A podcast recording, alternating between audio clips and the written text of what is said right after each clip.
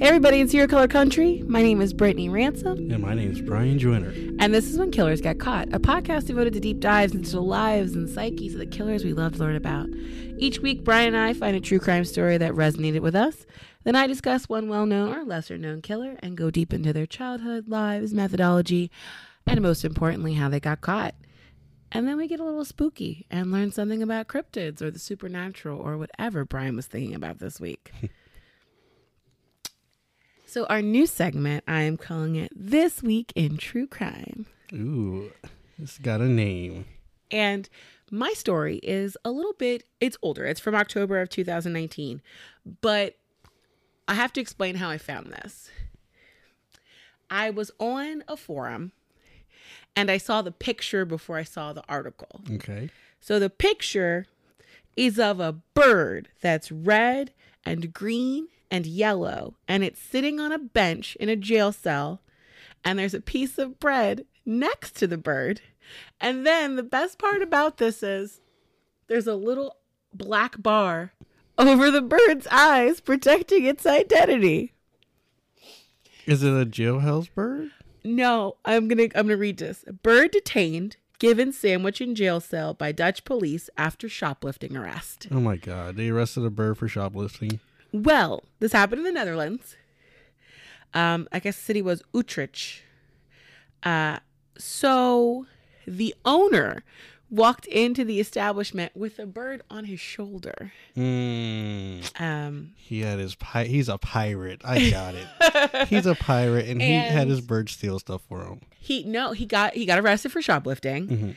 and they detained him, and they were like, "Well, we don't have a cage for the bird, but we do have a jail cell." Okay.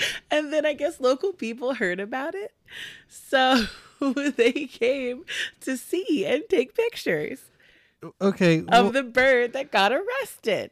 why'd they black why'd they cover his eyes up? That was the best part. What I mean, you can tell who the bird is by the colors of its feathers. And they were just like, uh, now on the police website, they like their Instagram page, they had just posted the picture in general, but I think the newspaper was just being funny. Okay. Um, and they were like, as we don't have a bird cage, this bird has no other place to stay than in the cell. Oh my god. Yep. Is- says the bird has not been questioned and as far as we know is not guilty of any charges so the bird's not talking though. nope the He bird's pro- not talking. He probably pled the fifth. it's, it's a parrot, right? I'm guessing, or a macaw. it looks like a, a macaw of some kind i'll show you Oh yeah. look yeah. how little he is on the chair he is so though. tiny. he's so tiny Oh my god. he's a well-behaved bird he didn't try and fly away or anything He probably has wings clipped, but Mm, that's true i forgot birds that are pets and the police said that the bird owner agreed to the bird being locked up as well well, as long as he stays with me, I mean that's fine. As long as I can keep my bird with me. well they were in separate cells from what i Uh, understand Never mind. Damn. when the other was released though later i think he was just fined um the bird did accompany him home That's good. I'm glad he got it. The bird got to leave. but i was just like this is the best photo ever That's like a parent getting arrested with their child. and like they fed the bird too they were like well we got a sandwich so here you go buddy Oh my god. but yeah so when the media reported about it they covered its eyes with a black bar to conceal its identity Hmm. That's just which i just thought was adorable that's adorable. That's funny. so I like you know, that one. adorable true crime Yes. and then you told me you picked something awful this week so here we go oh, well, mine is not funny. Mine is actually a little bit on the, I guess the the goosebumpily side of true crime. okay Um, so mine is older than yours. Ooh. Mine goes back to 2017, Okay, we're but they just they just updated it. Um, digging into the archives. yeah. What's today? The fifth. Yes. They updated. They updated it today. So, I found this one when I was going down Twitter, of course, and I saw this little article. Uh, um, so the source is thoughtcatalog.com. Okay. Um, It's a little blogging platform, I yeah, think. yeah. Um, so there's a three hundred twenty-five thousand dollar reward for info for Down the Hill Killer. Okay. Have you heard of this killer? I do not know this killer. Okay. Well, I, I guess the reason why he's called down the hill. Well, it's a it's a male. Um, the reason why he's called down the hill killer is there there was video taken of him Mm-hmm. by the two victims, Oh. and I guess the phrase he says in in the in the video is something about down the hill, and that's all they got of it. Wait, So- uh, wait, wait, wait, wait, wait. How did they film him before they got murdered? Okay, so these are these are these are teenagers that did this, and they just We're filming in general. no, they had okay. N- let me give you a rundown of this story. Okay, I'm invested now because this is weird. Yeah, it's weird. And I hate having to scroll past it because every time I have to scroll to the actual story, I have to scroll past his freaking his sketch artist drawing Okay, that they have it. of him. And can what? Can I see it? hmm Oh, that's a pretty good sketch. It really is. It that doesn't look is. nearly as bad as uh, the one from the documentary we saw. What the you talking about Ramirez? Yeah, Ramirez's first sketch Oh was my god. Okay, okay. Anyway, you're done talking about that. Okay. So Abby Williams and Libby German, uh, they got a ride from Abby's sister. Uh, Libby's sister, my bad. Uh, to a local train system and they plan to hike. Uh, okay, so this is happening in um Delphi, Indiana. Okay. Um, so they they th- this local like tr- uh trail uh, was it trail system. So they're, they're crossing a like a long bridge to get to like to this hiking ground, right? Um, and it's called the the the the Monon High Bridge Trail.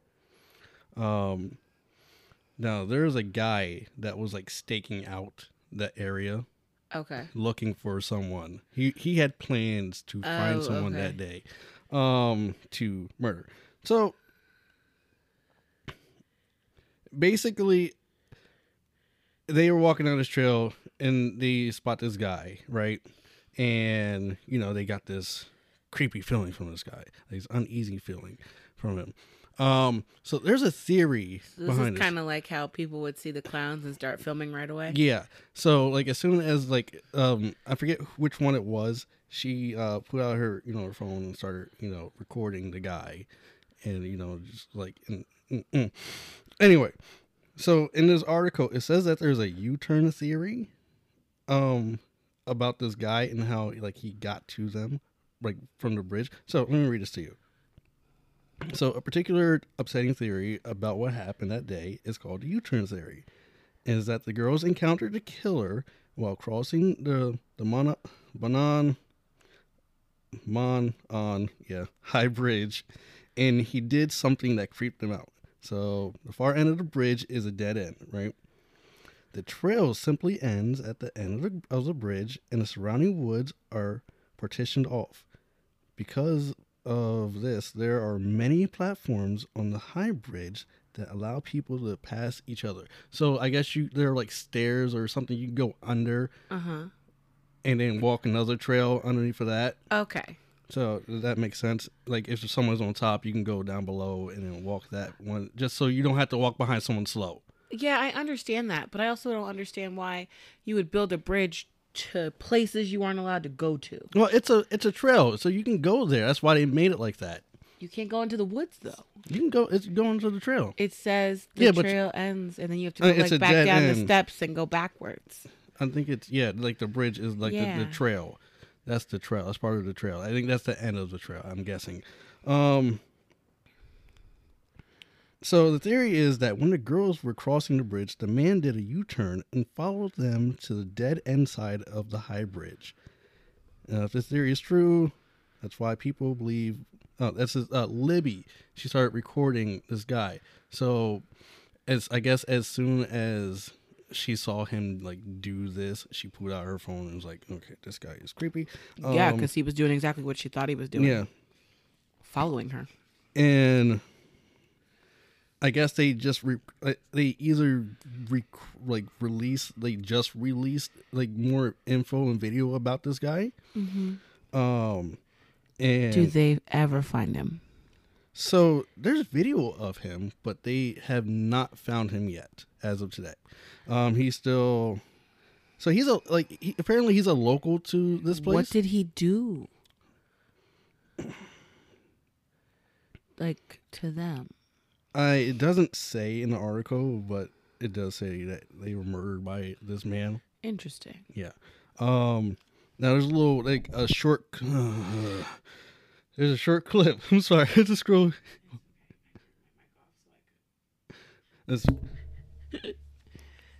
Now there's a short clip, like a very like a couple second clip of this guy just walking down the street. I don't know if my phone's gonna be able to do this, but um. It's audio and video of just this guy. He's just walking behind him. He has his hands in his pocket. His head's like slightly down, um, and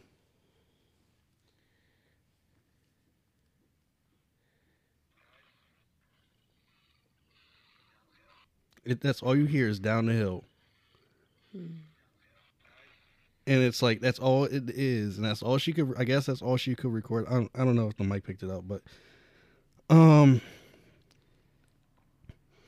So yeah, it, they are offering a three hundred twenty-five thousand dollar reward for this man, um, and they're you know they're in, in hopes of this amount of money, you know, being enough for someone to either turn in like their boyfriend or family member, because you know of of these unfortunate times, no one has if people are losing jobs and you know stuff like that during hard times. So, um, is it like when I was reading this, I just got chills. I gotta be it. honest. This bridge it looks terrible. Like right? Oh, it says they were abducted and murdered, There you go. and that they thought that he was giving them a command to Oh, walk down down, the the hill. hill. Yeah, there you go. Oh, It doesn't say all stupid thing.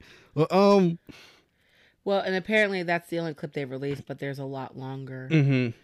Oh, I see the little there's a him with his head down. Yeah. you're talking about. now there is like I guess some man he made a I guess a 3D animation reenactment of what may have happened. Ooh. I tried to watch some of it, but I was running late, so I could not get through the whole thing. Oh goodness. Well, um, police say if anybody has any information about this crime, they are encouraged to contact law enforcement by emailing Abby and Libby Tip at I don't know how to uh, say that, but C A C O S H R F dot com, um, or by calling 844 459 5786. Um, please ask uh, that you provide as much information as you possibly can. wow. Apparently there is a whole documentary about this. Really? Yeah, it's a like it's an hour or so long on YouTube. It also gives the tip line number.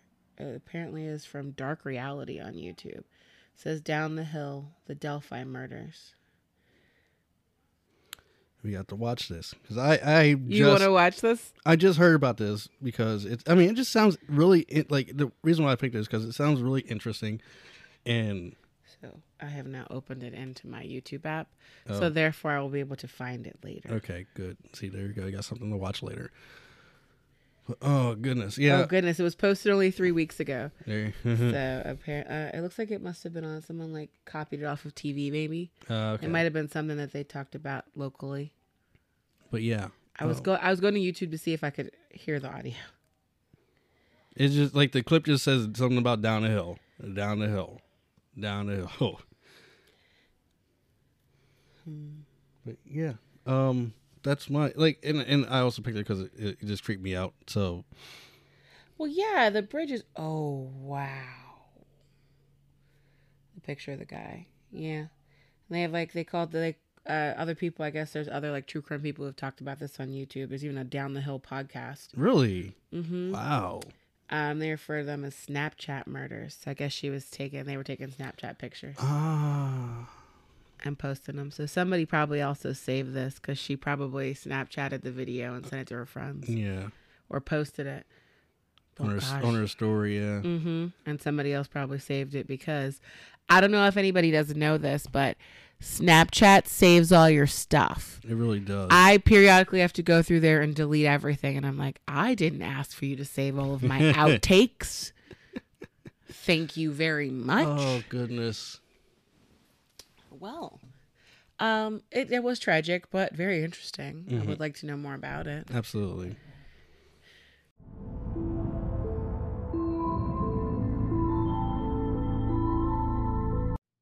When Killers Get Caught is sponsored by the Magic Clasp Boutique. Now, why does that name sound so familiar? Well, it's because it's a business ran by our very own Brittany. That's right, the Magic Clasp Boutique is not only a black owned business, it's a woman owned as well. This is a jewelry company that makes some pretty awesome earrings, ranging from cute little sushis to spooky mermaid skeletons. There are even adorable self defense keychains for those just in case moments. And introducing the Serial Collection. This set of earrings is based off of serial killers and the official merch for the podcast. This collection features everything a serial killer would need to pull off their crimes, from hunting knives at the beginning of their crimes to warden keys for when they eventually get caught. Check out themagicclasp.com today where you can use our promo code CAUGHT to receive 15% off of your online order. That's T H E M A G I C C L A S P dot com and use promo code CAUGHT for 15% off. And make sure you tell Brittany that I sent you.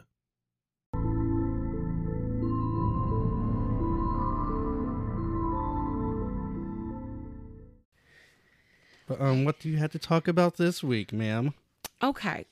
So, in my quest to not just discuss American serial killers, I turned my attention to the beast of the Ukraine, Anatoly Yuritovich Onoprienko.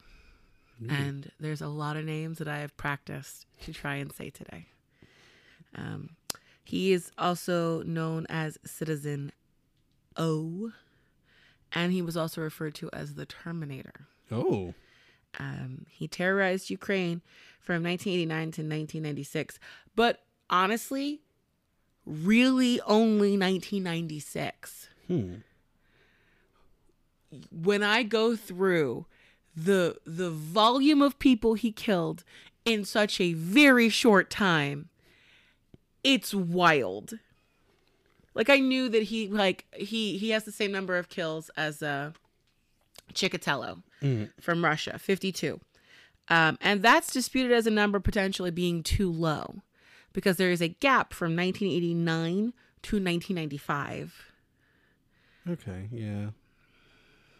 Um, like I said, he's only matched by the Rostov Ripper, Andrei Chikatilo, who I do intend to discuss at another time, so I won't go into what he did. Oh, awesome. Um, like every week, we start off at the beginning. Uh, Anatoly Onoprienko was born July 25th, 1959, in the village of Lasky in Zhytomyr Oblast, the Ukrainian SSR Soviet Union. So, this was when Ukraine was part of the Soviet Union. Mm. In all of the sources I looked through, his mother's name is never mentioned. Just that she had two sons, Valentin, who was 13 years older than Anatoly, and she died when he when Anatoly was four years old. His father, Yuri Onoprienko, was a decorated World War II veteran who didn't know what to do with a small son and handed Anatoly off to his family.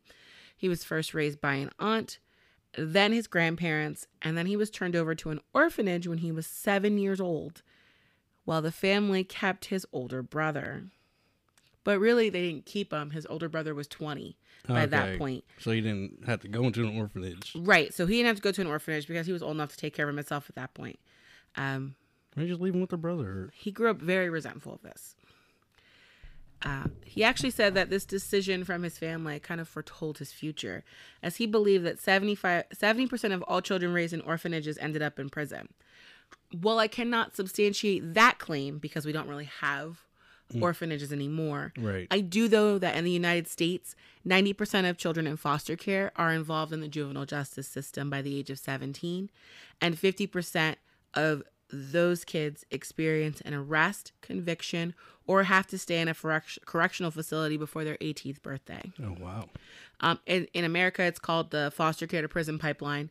So he honestly might not have been wrong Mhm. that being abandoned by your family is a defining moment in your life. Um, now, of course, it can't be the only thing that turns someone bad because Right, right. Since you know you and I know, I too was abandoned by my family and passed off to other people. First grandparents, then an aunt and uncle. Mhm. So it's not the only thing that can make you do that. But I definitely understand the concept of being very angry with your biological parents. Right. um, there's a huge gap in his history, and I was looking everywhere books, uh, news articles, everything. Like, you don't hear anything else about this guy until he's in his 30s almost. There's virtually no recounting of the time that he was in the orphanage. And it's really interesting because this is a problem I run into frequently when I am researching killers from abroad. American media is very obsessed with finding out every minute detail about a killer from our country. Of course. Um, I find that international media reports heavily on the crime of the killer, less about what makes them tick. And it seems perhaps maybe we have so many of these crimes in American history that we've kind of devolved into trying to make sense of their childhoods in hopes this information gives us more insight into to who they became. yeah. It's kind of what this podcast is This is true. you know, us discussing the events of these people's lives to deter like to to see like did enough weird things happen to justify this? Yeah, yeah. I guess um overseas they just they're just like, okay, you did something bad. We're going to focus on the bad thing you did. We don't care about your past. Occasionally some really big killers like uh, Ian Brady and Myra Hindley, Mm-hmm. their their crimes were just so massive to the people of the UK. that they Right, were right. like we want to know everything about these people. But I same thing happened when I was uh you know researching Yoo Young-chul from South Korea. They briefly mentioned that he hated rich people because he grew up horribly poor. And then they were like Well, they had to have a motive. and on to when he started killing Yeah. everybody. I mean, yeah. Of course, they go to the motive, and then you know, then they. and that's it. But uh, what I was able to find was that Anatoly did attempt to go to college where he studied forestry. Still not entirely sure what that. Forestry. It, literally, it says forestry. Was he trying to be a park ranger? I don't I wonder if that's some sort of ecology based career. Who knows? Hmm. Um, when that didn't work out, he was a sailor for a couple years, and that didn't work out because each of those times he was doing stints in psychiatric facilities. Oh, Um, and when he began killing at 30 years old, he'd actually been released from an outpatient program from a psychiatric hospital in Kiev. Um, he's frequently spoke about having what he called mental seizures, where he felt he was like mentally spasming. He thought he was being spied on. Um, he heard voices since he was seven years old. Um, obviously, today we might assume that that person had some level of paranoid schizophrenia, but well, I'll get into the fact that they didn't want to look into that when he was on trial. oh. Okay. But Anatoly pretty much lived off the radar. And he lived a pretty normal life until 1989. Uh, he met a guy named uh, Serhiy Rogozin, whom he met at a gym where they both worked out. And this this first murder, it wasn't intended to be anything other than a robbery. They chose a home that looked reasonably wealthy in Brakovici with the intent of just stealing all the family's valuables. Mhm. While they were skulking about the house, the owners woke up and kind of faced with the option of either running away or killing them, they shot both of the homeowners. It's a flight or kill. And then they realized the homeowners were parents to eight children Uh, whom they just woken up. oh no. So they shot all of them too. Oh my god. So his first murder was a complete family annihilation. Ah, I hate you, guy. Yep. Um, Anatoly was actually kind of upset with Rogozin. about the massacre and he cut ties with him a few months later. Oh, you don't say you you're upset because your thing didn't go through. He was like, "Listen, we were only supposed to rob people. We'd been robbing people and having a good time, and then the murder happened." and then you just you just had to fuck everything up with the murder. Why'd you have to do that, buddy? Well, I don't know if maybe he just had a An impulse. if this opened something up within inside of himself because he still didn't have a job and he needed to make, you know, money to make ends meet. Right. So he decided to continue on with the robbery. Slash murdering. Mm, well, yeah, because he walked up to a car with the intent to steal the items in the vehicle. The car had five people sleeping inside of it. He shot them all and burned the people's bodies. What the fuck? When he was asked about this during the interrogation, um, he told the police, I was a completely different person then. Had I known there had been five people, I would have left. He told the cops actually he got no pleasure from killing people. So uh, Now, here's an interesting quote. He says, Corpses are ugly. They stink and send out bad vibes. After I killed the family in the car, I sat in the car with their bodies for two hours, not knowing what to do with them. The smell was unbearable. And I find that quote really interesting because I wonder what he was actually smelling. Outside of maybe blood from having shot them, there isn't much of anything he should be smelling. no, because they hadn't started decomposing at that time. No, they don't decom. They don't begin. It's not rapid decomp after only an hour or two. No. Like uh, one of my uncles converted to Islam in like the seventies, eighties, and so when he passed away, he was still Muslim. Mm-hmm. And uh, in their religion, they don't do embalming at all. They bathe the person, cover them in oils, wrap them up in cloth. The custom is, I believe, that they're supposed to bury the bottle as soon as possible. But it was about two days before my uncle was buried, and I got to see him.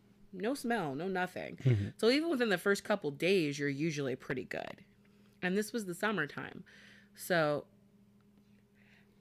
I just wonder if, in his brain, Yeah. he was thinking this about these bodies. he was making himself smell this stuff. Yeah. And I got to wonder where that's coming from. He uh, it's probably just a, he projected it from like Some Having- sort of. from something like a, a thought of him- what bodies would smell like or something like that. Oh, I understand the idea that, like, people you just killed are giving you bad vibes. Mhm. That's you being afraid of their ghosts. yeah. But, uh, Yeah. but saying they smell, I'm like, that's so interesting. Because none of his victims he uh, held on to. He was not that kind of person. He was not that kind of killer. okay, cool, good. That's Um, that story today. I know. After this second set of murders, uh, Anatoly kind of kept to himself. He moved in with one of his cousins, and he didn't really do anything wrong. Um, like I said, uh, he did do that three month stint in a medical, a mental health facility in Kiev. That's the capital. And he was released on his own accord, deemed sane and functioning. If only they knew what he was about to do. Oh no, he wasn't seeing it functioning at all. So this starts in December 24th, 1995, and goes until March of 1996. Okay. Over a three month period, he easily murders well over 40 people. Oh, wait, wait how, what? Over 40. In, in how much? Three months. Oh, oh no. hmm So that's what we're going to talk about right now. Starts December 24th, 1995. He's in the small village of Garmarnia, located in central Ukraine. He breaks into the Zaichenko home, murders both parents and their two sons using a sawed off double barrel shotgun. He's just going after families. God. He steals their wedding rings, golden necklaces, earrings, a bunch of clothing. Then he sets the house on fire. Um, when he was asked about this crime in particular, because it's kind of the one that started him up again, Mhm. um, he told the police, I just shot them. It's not that it gave me pleasure, but I felt this urge. From then on, it was almost like some game from outer space. Yeah. We know outer space games are like. Um, he had a formula at this point for his killing. He'd choose an isolated home where the neighbors were pretty far away. He was going to break in and take their valuables, murder the entire family, including any witnesses who happened to come nearby. He was not subtle at all. He would use his shotgun to literally shoot the hinges off of doors. Gun down the adults at point blank range with a shotgun. Sometimes he sexually assaulted the women. Uh, and other times he would um, beat the children to death with household items. Uh, I hate Um, him. So, so wait, he murders didn't bring him joy, right? He say it does not bring him joy. Then why the fuck are you doing it? well, we shall see. Well, I mean, and and also, like, if you're trying to just rob these people, why are you just? Why aren't you being stealthy? You're supposed. You're a burglar. Burglar is stealthy. Okay, you're robbing people. Be stealthy. See, I, I disagree with what he said. I I think unlike our power and control killers who are getting off on people being in terror or things of like that, Uh-huh. those are the normal serial killers we talk about. I think he falls into the the, the concept of someone who just is. He likes it because he can get away with it. He likes it because he can do it. That's that's my assessment of this. But I'll continue on, and you can give your your idea Okay. once you hear more about what he did Okay. Okay. um, was that after he took their valuables, he'd light the house on fire to destroy the evidence. After the Zaichenko family, a couple days later, he shoots and kills another family in the Viv region. After he set that house on fire, he saw a man walking down the street and was like, You're too close. Shoots him too. Less than a month later, January 6, 1996, he kills three people in three different shootings. Now, in I, lots of different sources say he killed four people this day, but they don't know the fourth person's identity. Some people say three. I'm sticking with three. So he stops his car on the okay, it's Berdansk Dniprovskaya motorway. Ooh. Whew. He pretended he was having car trouble, and when anyone stopped to help him, he shot him. His unlucky victims that day were Kasai, a naval officer, Savitsky, a taxi driver, and Kokorgina, a cook. But but killing didn't bring him joy, right? He, Listen, that's what he told them. He, he just killed out of killing, right? Okay. He killed for the, the hell of it. Two weeks later, January 17th, 1996, he drove to Bratkovici and broke into the home of the Pilat family. He shot five people, including a six year old boy, set the house on fire, and he also killed two neighbors who were witnesses a 27 year old named Konzela and a 56 year old named Zakar- Zakorko. Then, two weeks later, January 30th, 1985, he goes to the city of Vestova and uh, Kievskaya Oblast region and he kills another family. This time, a 28 year old nurse and her two sons, as well as a man who was just visiting them. I'm guessing that was probably a boyfriend, but they just say, like, a man visiting the home. How many weeks do you think? About two more weeks. Oh come on! Is he, is he like? T- is he? He's he's playing. I guess. I, I think I'm thinking with especially the ones who have the urges to kill, Mm-hmm. they hold off usually for as long as they can. So his is two weeks. It seems like that's his his timeline. That's his pay two to period. three weeks. Two to three weeks, and he has to do it again. So that's his pay period. He's, he's getting paid on that on that day. He Payment in blood. yeah. Okay. So uh, it's February 19th, 1996. He breaks into the home of the Dubchak family in Olovesk, uh, which is Zhytomyr Oblast, which is actually where he lived, which bad choices. Um, he shot the father and the son, then beat the mother and the daughter to death with a hammer. And he drove to Melina and Lviv Oblast, where he attacked the Bodnarchuk family on February 27th. He shot the husband and the wife, killed the seven and eight year old daughters with an axe, then shot their neighbor who came to help him, help them, and also, for good measure, continued to axe that man. Oh. Just, just for funsies, apparently. Uh-huh. So I mean, so all these weeks he should be like he should.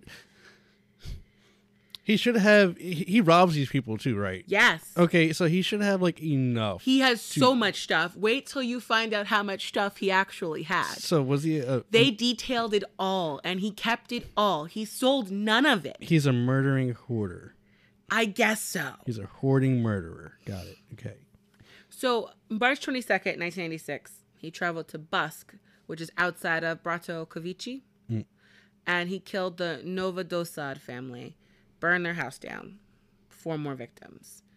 Now, if you believe Anatoly, he says this was the last murder he committed, putting him at 43 kills in six months. An unheard of amount of murder for any part of Europe during this time. With with like 30 some of them being in a 3 month period. Right. and the first couple ones being a couple months before that. What a, a question for you? I'm sorry, interrupting. you. Sure. Um, would he be considered like a serial killer slash like kind of spree ish killer?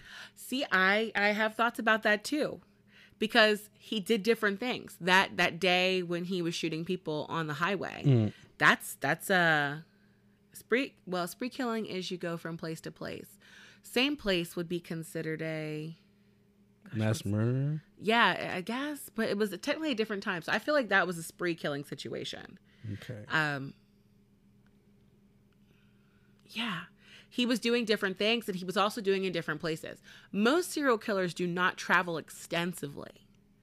They kill within their same thing. That's why the ones that do travel, like the Israel Keyes and the Ted Bundys, As soon as it, as soon as you said that, a stupid name popped in my head. I know, I know. We're not a fan, but why why those kinds of ones stick out so much and people are like, "Oh, this is so scary" because they did travel like cross country wide. But generally with serial killers, like you have your uh, Ramirez. Same area. Yeah. Same like 45 minute region. He just bopped from neighborhood to neighborhood. he stayed in the state. He stayed in California. Well, sort of. Then he went to. He would travel to Arizona to visit his Yeah, family, but he never murdered there. Yeah. Okay. So that's the norm. So you have somebody here, and like, obviously, Ukraine is not nearly as big as, say, America, but it's definitely not a very small country. Mm. And so he was killing in central and western Ukraine. So, and he was taking like day trips to go murder these people. So I think that's another, I don't know if that was him trying to do another forensic countermeasure because he definitely burned the houses down as a forensic countermeasure. Um, during this three month murder spree, the papers begin referring to him as the Terminator because he was killing everybody in his path. Um, the police knew they were in the midst of an out of control serial killer. Like they were fully aware of it. So at, after like the three month period, they're like, all right, we got to do something about this. Hmm. They launched this massive countrywide manhunt. 2,000 police officers and over 3,000 troops patrolling the regions where all of the crimes had happened. Damn. So they're super spread out. Right. Now, the police actually did find a man. His name was Yuri Mozola, and they brought him in for questioning, and they were convinced that Yuri Mozola was their guy. Over a three day period, he was burned, Oh. beaten, given electrical shocks, and they demanded he confess to the murders. Yuri refused to confess because it wasn't true, and he did die at the end of this The torture. three days of torture. Yes. God. Those responsible for this man's death were six members of the Ukrainian Secret Service and a representative from the public prosecutor's office. All of them were convicted and sentenced to relatively short prison terms for their part in his death. I say that because at this time in Ukrainian history, the maximum sentence for any crime was there were two options 15 years Mm-hmm. Or death. that was it. Either you were in prison for 15 years and they let you out, bing bang, you're rehabilitated, or we can't rehabilitate you and you're dead. So these guys got their 15 years. They got their 15 years and then they got to boot. I think whatever. I mean, it's, it, whatever. well, Anatoly, I, he was tired from all this murder. I Of believe. course, of course. So he asked his cousin Pyotr um, Onoprienko if he could stay at his house for a little while.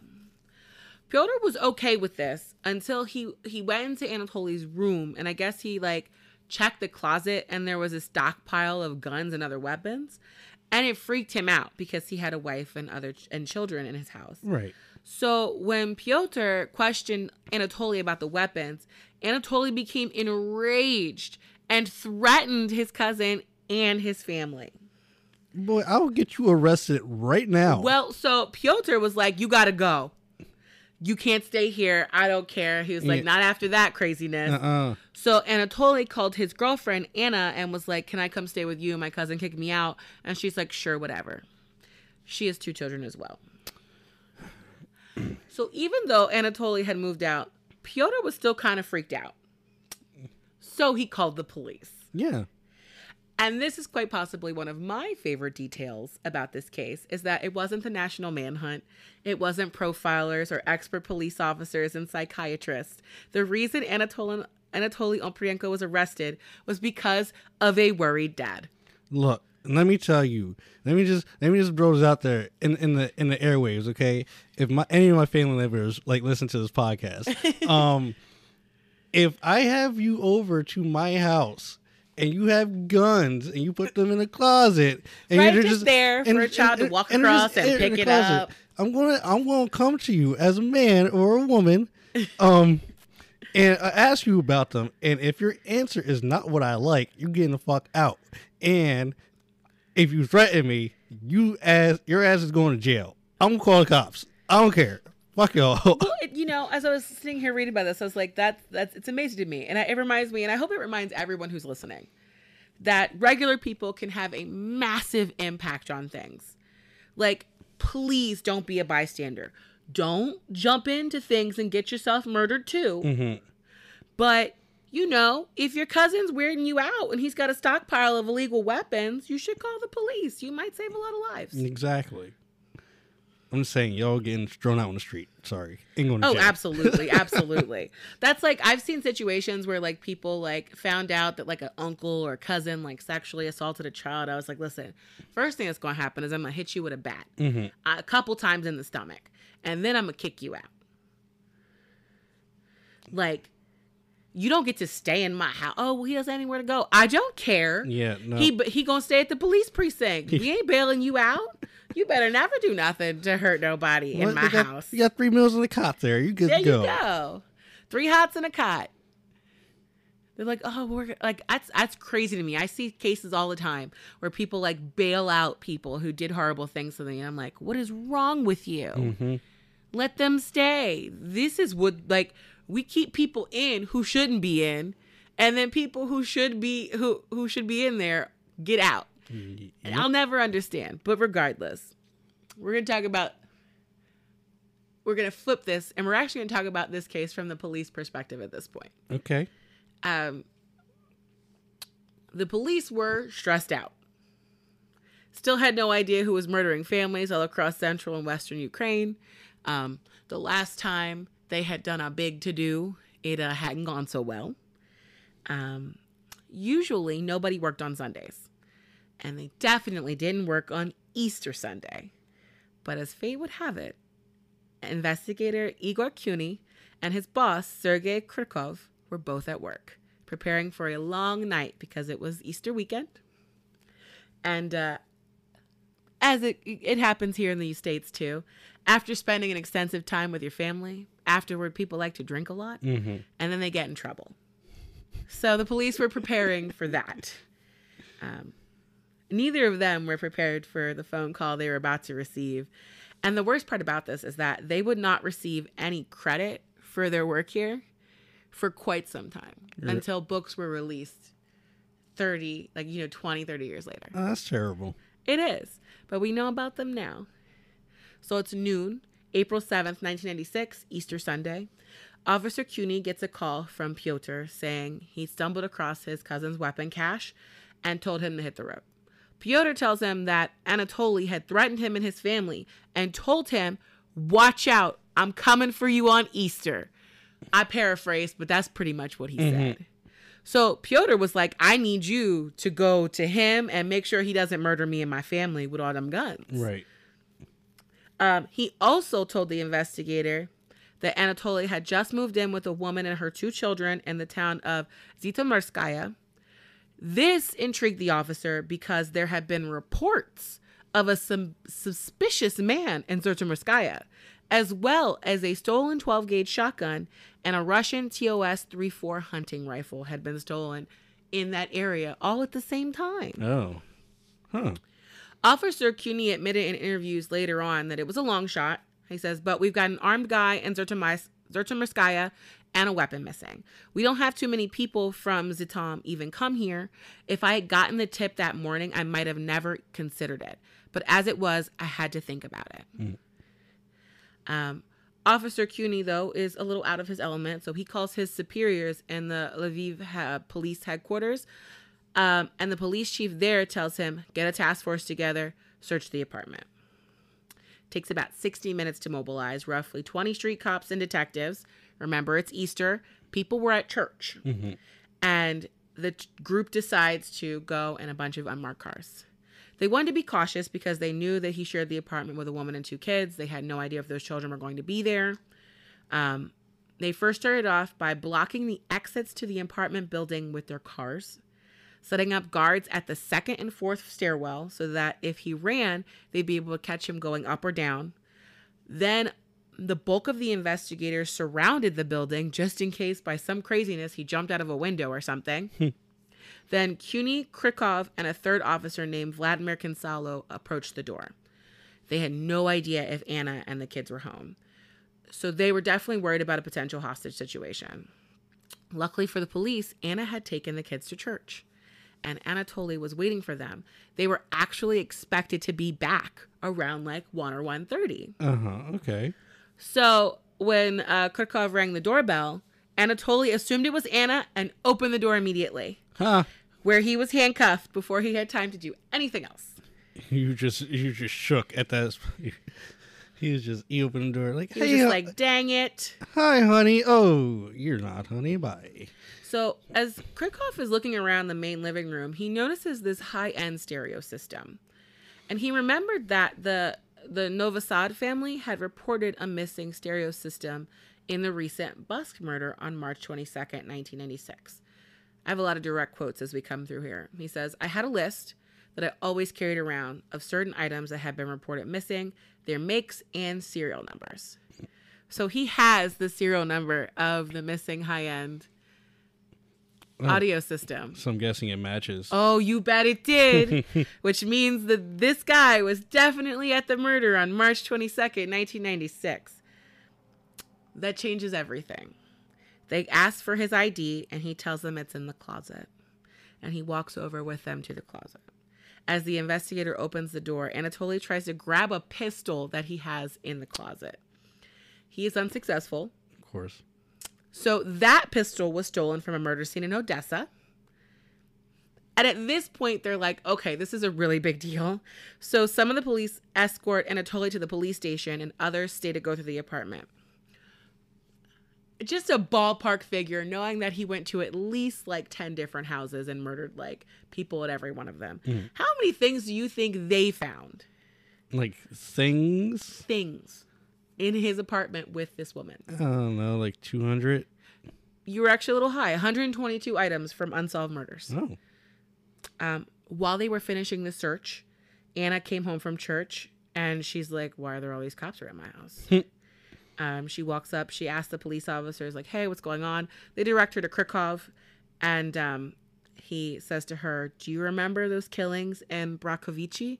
And Anna is immediately realizes what's going on and just breaks down. You kill all those people. She was like, "You killed he he killed the family there." Back at the precinct, they're trying to get a confession. They hit a mountain of evidence. Now at this point, like you know, they're talking back and forth to each other, radio, phones. Um, but a confession would tidy things up and make the make things go a little faster. You know what will go faster? If if he had like a I don't know, like a multicolored like macaw or parrot there. Is that would That like, helped him rob things. that helped him and that it would rat him out. Oh, oh, It'll be his his um stool pigeon. you and your lack of you can't not do a pun. You know what I mean? But so here's the best part about this, right? So I'm gonna I have to explain this to you once I tell you because it, it doesn't have weight to it until I explain it. But once he's in prison, Anatoly says he's not going to speak at all. He smiles and tells a police officer, I'll speak to a general, but not to you. Mm-hmm. So when I say a general, I don't mean the United States Army. What he was requesting was absolutely ridiculous. So in Europe, they have a lot of interior ministries. And the interior ministry general they're all people who were appointed by the president. And so you have like the Interior Minister, Minister General of National Security, the General of the Justice Department. So this would be like, say, the Golden State Killer getting arrested and going, I'm not going to talk to you unless you let me talk to the Secretary of State. Oh. it's completely ridiculous. But this was such a national story that they actually made the request and hoped that someone would come to talk to him. Oh my god. Did did someone come talk to him? You'll you'll see. In the meantime, they bring in one of their big dog investigators. His name was Bogdan Teslaya, and he actually hadn't been involved in the arrest or search because he had been home with his family. Um, but he got Easter. a call. Yep, he got a call at 9 p.m. that night from Krikov, who was at this point kind of out of his depth because it's been hours and Anatoly will not talk to anyone. Mm. Like they put in the request to to have a general come, but like who knows how long that's going to take. Um, Teslaya was considered to be one of the best interrogators in the area because he was known to be particularly charismatic and able to always keep his calm with suspects. So while they were waiting for uh, Teslaya, Anatoly waives his right to counsel, says he's going to keep quiet. Um, this actually kind of worried Teslaya because it's very easy for something to go wrong at this point in the investigation. They were worried if they left him alone or put him in a cell, he might hang himself. They'd never be able to close the case. Mm-hmm. So at 10 p.m., he arrives, sits across from Anatoly while they wait for an interior ministry general to arrive. Teslaya was going to try and see if he could get Anatoly to talk to him at all. And he was. He was silent whenever he was questioned about the murders. But he he had a conversation with him. Well, Teslaya started asking him about his life. So that's what they talked about. They talked about where he was born, where um, that his mother had died. He talked at length about how much anger he still had towards his father for giving him away. He felt his dad could have taken care of him because he'd taken care of the older brother. Then Teslaya asked the perfect question Do you ever feel resentment toward families? And it kind of caught Anatoly off guard for a moment. And he immediately clammed up and said, That's it. I'm only going to speak to a general. Ah. This lie, I think, hit on the entire crux of this whole reason why he was a family annihilator. He attacked. Yeah, He only attacked families. that makes sense. I did mention earlier. Yeah, you like- did. You were right on the money. I was like, oh, he, he's coming after some families. That's kind of weird. It is anyway. because that's the thing that he hated the most. Mm-hmm. The fact that people were families. Teslaya knew that he'd found an in, so he was just like, "Listen, your general's on the way. Like, I'll get you 10 generals if you want. But how am I going to look if I bring them in here and you have nothing to tell them? Maybe there is nothing to tell. How am I going to look?" And so Anatoly smiled at him and said, "Don't worry. There's definitely something to tell." Oh, okay. At that point, it's a little after 11 p.m. Teslaya goes out into the hallway, and there is General, uh, his name is Romanuk. The two have a brief chat, and they walk back into the interrogation room. And Anatoly spills all the beans. He leaves nothing out. Oh. Goes into in depth detail about everything he has done since 1989. Look at We that. want to make jokes about birds. He was singing like a canary. Threw everybody under the bus who was involved with the murder at all. Oh, there you go. First thing he admits to is the stolen shotgun, using it on the most recent murders in March. Then he start. He's like, "Oh yeah, but you know, I started in 1989 with my friend Sergei Rogozin. Oh, Totally out Sergei. thanks for name dropping. Yup. Explains how two of them met in the gym where they worked out and they were robbing houses to support their lack of income.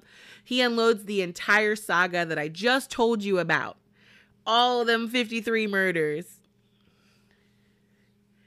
And he also tells them that he realized after January, the January 30th murders, he was obsessed with killing. Mm.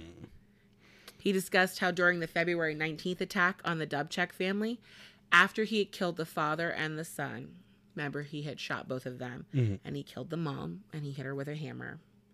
He walked into the daughter's room, and listen, I don't know who this little girl is. I don't even know how old she was, but I was like, mm, "You go, little girl." She had seen this man kill her parents, but she was like, "I don't care. I'm not afraid of you." He demanded, he was like, Tell me where they keep the money. And she was like, No. and then he murdered her. He did hit her with a hammer until she died. But I was like, I like that she was defiant until the very end. Of course. She was like, Fuck you, dude. That's how we all hope to be. Nah, I know me. If if I'm not if if I have to only defend myself, I got no fire for it. If I have to defend you or other people that I care about, that's where my passion is. I'm a fight for other people. Can't fight for myself. Listen. I am stubborn to a T. You're gonna like, I don't care. I don't care. Oh, I was sitting there like I, I'm not saying I would tell people where the valuables are. I would just probably be just sitting there crying. I, I would not. I'd just be crying. I'd definitely be stubborn, too stubborn to fucking cry. I just like you ain't getting no tear from me. You're like, good luck finding all the safes. I talk shit to the very end. Um, he told them that his final murder had definitely been on March 22nd. He's like, and this, this is another, this is a weird quote, but I'm going to read it because it's just, he says such weird things. He says, I'm not a maniac. If I were, I would have thrown myself onto you and killed you right here. No, it's not that simple. I have been taken over by a higher force, something telepathic or cosmic, which drove me.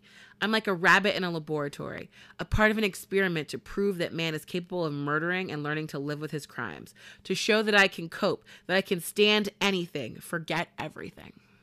No. Shut up. I know, I know. they questioned him from 11 p.m. to 6 a.m. The majority of the time was just them frantically writing down details. They didn't even really discuss a motive, though several times he kept telling them that he wanted to be studied as a phenomenon of nature. Oh my god, come on. You're not that no. Shut up. Um, so the next day, he was moved to leave, uh, and Teslaya began a five day series of interviews with him.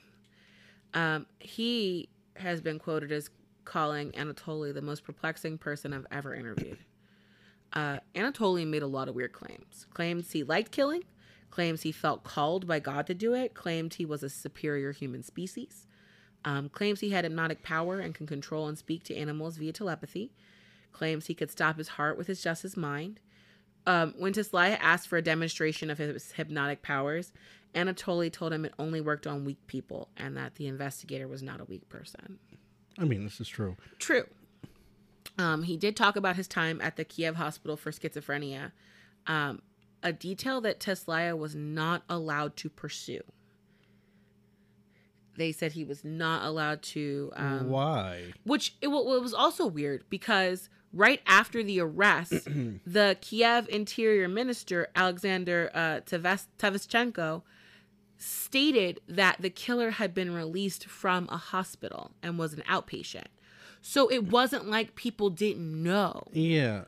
And like with him all his all these claims he's making with like a higher power telling me this and like blah blah blah I should be studied and stuff like that. Like It does have some of the same elements of of Herman Herbert Mullen last week. yeah, like obviously that's that should He be part of definitely has some paranoid schizophrenic. Yeah, that definitely should be part of the of the case. Like you shouldn't leave like leave that out. It was definitely part of the equation but i think and this is like i said this is just my opinion here after looking at the way they handled this. They did not want any way for this guy to get off. And i think if they explored the fact that he was probably a paranoid schizophrenic that left the potential for him to get off via the insanity plea which side note his lawyer still tried Of course. his lawyer real like oh goodness. There's some some quotables in here from the lawyer but i'll get there eventually. We're not there yet. Um but that bit from the kiev interior minister that's the only reference i was able to find about his mental state in any newspaper articles. It was very much downplayed that he spent time in mental hospitals multiple times over his earlier life. Um court psychiatrists did evaluate him and they declared him fit to stand trial almost immediately after he was arrested. But he didn't get a court date until November of 1998, almost two and a half years Oh, later. wow. Well, this is an amazing detail. Because in the Ukraine, the trial cannot begin unless the defendant has read and is aware of all of the charges against him and has seen all of the evidence that will be used against him. And Anatoly took his sweet time, Of course he did. but there were also 99 volumes of photos and items. They they had to photograph everything he took from the victims, the houses, the pictures of the bodies, Mm. all of that had to be put in these these the police reports and all of that i mean that's a a, a box per every family Look, you I, know I had to. I'd have to like read a box a year at least. that's what i'm saying it took him two and a half years to go through all that information It took me forty years. like a box a year, buddy. another reason it got delayed was money so not unlike our system well so our system is it goes to court and whoever loses pays Mhm. so if um like a good example would be um gosh what was that guy in florida who killed um the teenager who was walking through the yards Oh, Zimmerman. Zimmerman, yes. So when Zimmerman won that trial, the cost of that court case fell to the people of Florida. In Ukraine, they want the money up front, especially if it's going to be a long trial. What? So so he had he would have to pay. Well, either he would have to pay it or the state would. And Anatoly was broke. That's why he had started murdering people to begin with. Tell him to sell all that shit he has. um, technically, he didn't have that stuff anymore because those were Evidence. ill-gotten gains. Yes. Um, the state didn't want to fund a trial that was going to be really long, Mm-hmm. so the head judge actually had to go on TV and make a public plea to get it funded. But on November 23rd, 1988, a Ukrainian court rules that 39 year old Anatoly Onoprienko ha- is mentally competent and will be held responsible for his crimes. Trial date set February 12th, 1989. Interestingly enough, um, as this trial is going on, Anatoly is being held in an iron cage, very similar to the same kind of cage that uh, Chikatilo was held in in Russia. Oh.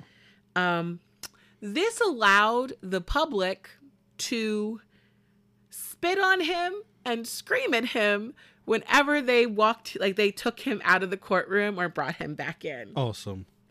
In fact, from the start of the trial, the public were enraged. They would yell things like, let's tear him apart, or he deserves a slow and agonizing death. These are things that were listed in the papers. Mm-hmm. The police were actually worried that someone might shoot him during the trial, so they searched all purses and lunch bags, and they had metal detectors before people were allowed into the courtroom. Just no, just give me some tomatoes and you know some rotten tomatoes, and I- I'm good to go.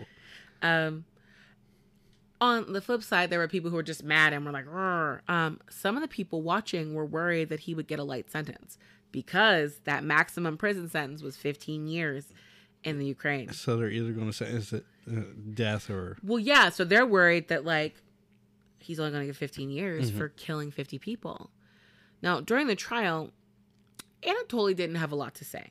When he was asked if he wanted to make a statement in defense of himself, he declined. Um, when they informed him of his legal rights, he said, These are your laws. When they asked his nationality, he told them none. And the judge was like, That's impossible. and he rolled his eyes and said, According to law enforcement, I guess I'm Ukrainian. That was the attitude that he started out this this trial nice with. and sassy. I fucking Yup. love it. He told the courts he felt like a robot who was driven for years by a dark force and that they shouldn't have him in court until the source could be determined. At one point during the trial, he yelled at the judge, You're not able to take me as I am. You do not see all the good I am going to do. You'll never understand me. Very angsty. Ah, very, very mentally. Uh, anyway, Well, his defense attorney tried his best, pointed to his childhood and the orphanage as a reason for his behavior, but like nobody was having that answer. The prosecutor, after that, the prosecutor painstakingly took the court through Anatoly's confession and the hundred volumes of evidence of all of the murders. Um, then it was time for uh, final final statements. the prosecution pushed for the death penalty.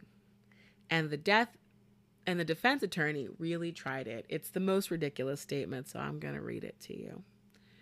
My defendant was from the age of four deprived of motherly love and the absence of care which is necessary for the formation of a real man.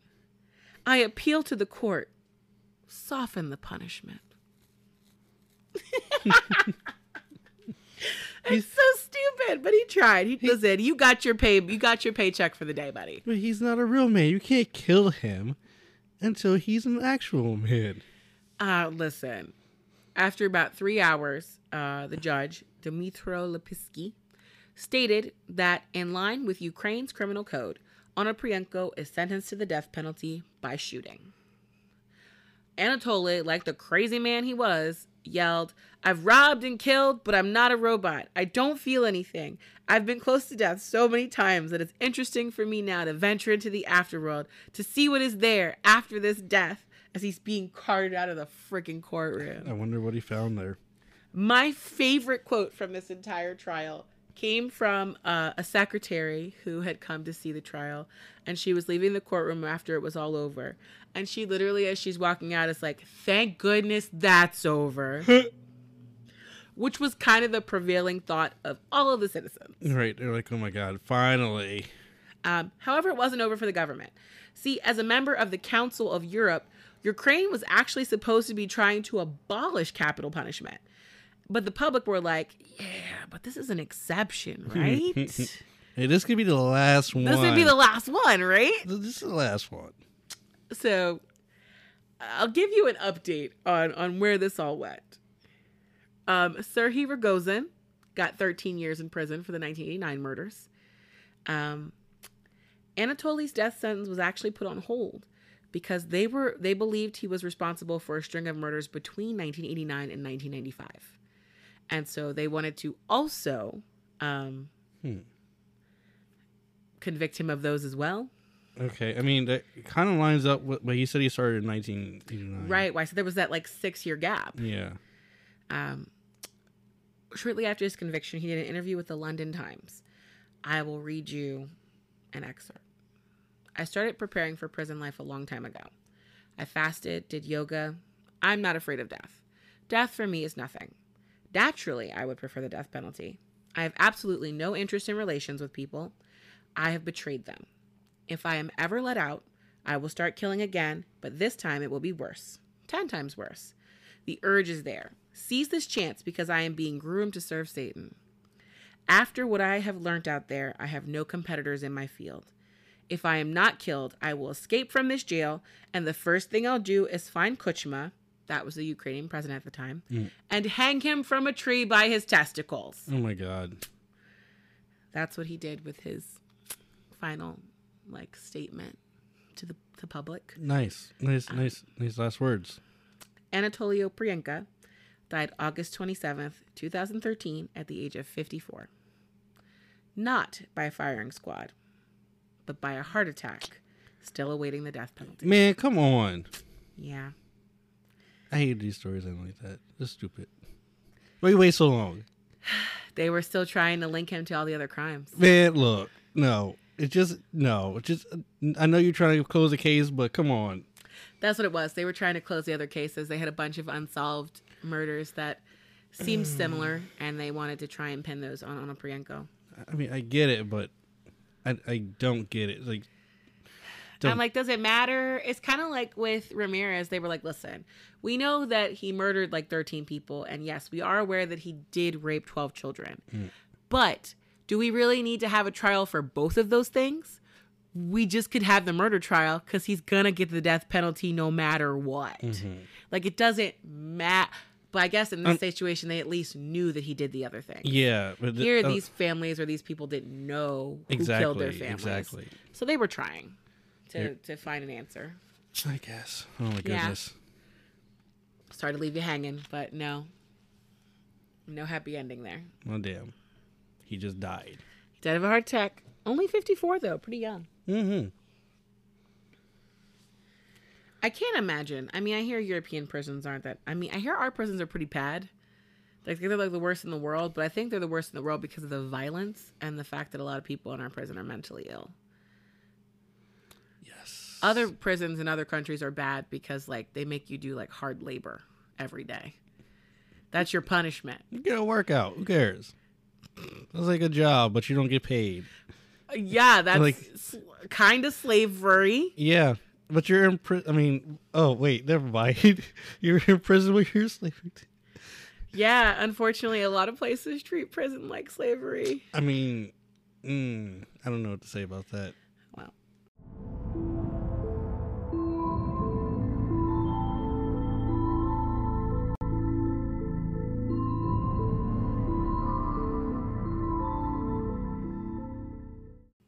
Guess it's your turn. What do you have for me tonight? Uh, okay. All right. Let me tell you, I've been feeling complacent with these um these past stories I've been telling. Mm-hmm. Like with the fucking Warrens and I forget who I did before that or what I did before, Before you did the, I don't know. I just remember like my my favorites so far were the Dark Eyed Children. That. And was the- like episode tall number Japanese two or lady three. who was super creepy. Okay, Hachishaku Sama. I can't say that. Okay. Anyway, I have to practice before every episode to say things right. I just like I feel like I'm boring myself. To be honest with you, I feel you. like with these like because because the last like couple stories I've been doing, they've all been like ghost stories or paranormal mm-hmm. stories. I mean, That's why I said to you, I was like, you know, do cryptids. Yeah, yeah. that's your jam. yeah, yeah, yeah, yeah, yeah, yeah, yeah. And I just like it, just like it hurt me, and I was just like, oh god, another ghost story. Uh, but yeah, ghosts. I mean, to be honest with you, ghosts kind of bore me anyway. Um, what if I hear about them like too much, like I can't watch like ghost stories, like or ghost adventures or shit like that. I like that stuff Like, so much. Like too much. Like if I know the episode, I like it a lot, but it, it also kind of comforts me to sleep. if it's scary, then I'll watch it. But if it's like just information about something, I I I won't care too much about it. So, um, I shall tell you a tale All right. that I have loved since I was a child. Okay. Is it a ghost story? No, I just you we just said went- you hated ghost stories. we- to make okay, sure. I don't hate ghost stories. They just bore me if I hear about them too much. Um, but no, this is um the tale of the Jersey Devil. Oh, this is your favorite. Yeah, You said so on TikTok. this is my favorite crypt, uh, cryptid. Um, I know very little about it, so please inform me. okay. Well, this dashing gentleman originated from the state of New Jersey. Yes, this lovely beast has been featured in the X Files. Everything.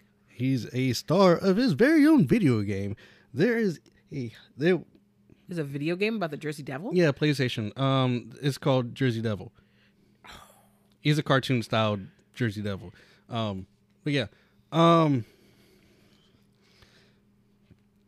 Not only was there one, but there are two hockey teams named after this creature. You're right. How did I never make that connection? What are you talking about the the PlayStation game? No, it's the hockey team. New- uh, The Jersey Devils? Yes, but like for some reason, I just thought that was like, oh, we're from Jersey and we're crazy. I didn't think it was directly related to the cryptid. Listen, I I'll lived like across the river from Jersey for like 10 years. Like people from Jersey are buck wild. I'll, I'll get into that later. Why they? Okay, so there, there was a different name for the team before, but they changed it. Um, but anyway, I'm here. This Um, great. and he's also the unofficial mascot of the state.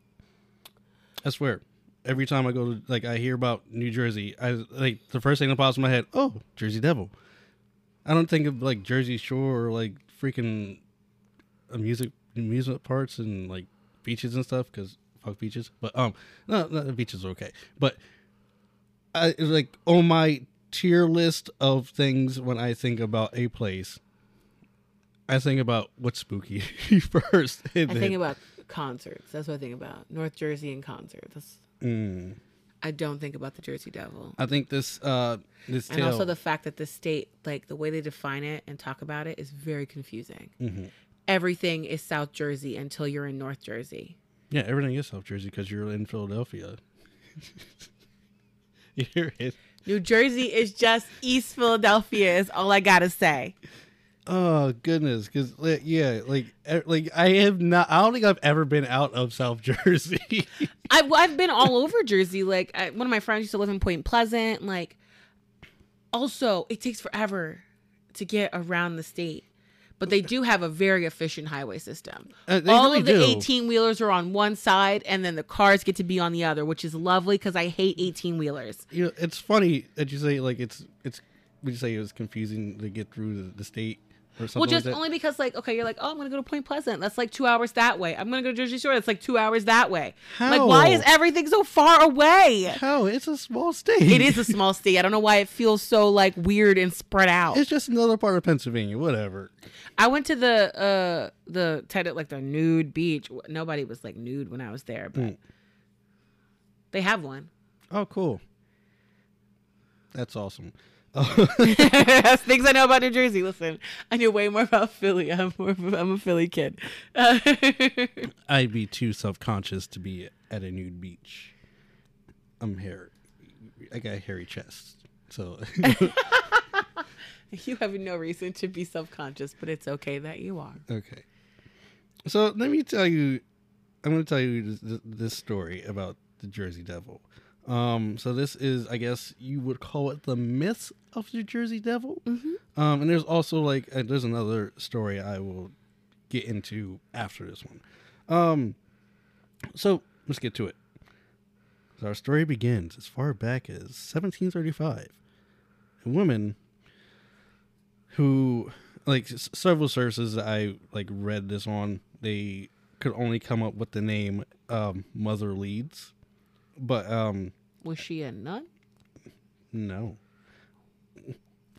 Um, but as I was also scouring like Wikipedia, I also uh, found another name that uh, she was, I guess, known. Like they, there was actually like an actual name for her, and um, possibly an actual name for her, and it was Deborah Leeds. Okay. Um, so the name Mother Leeds makes sense since she has fucking twelve children. Okay. So she's a mom. She's you. on, she's only known as a mother. Got you. Got you.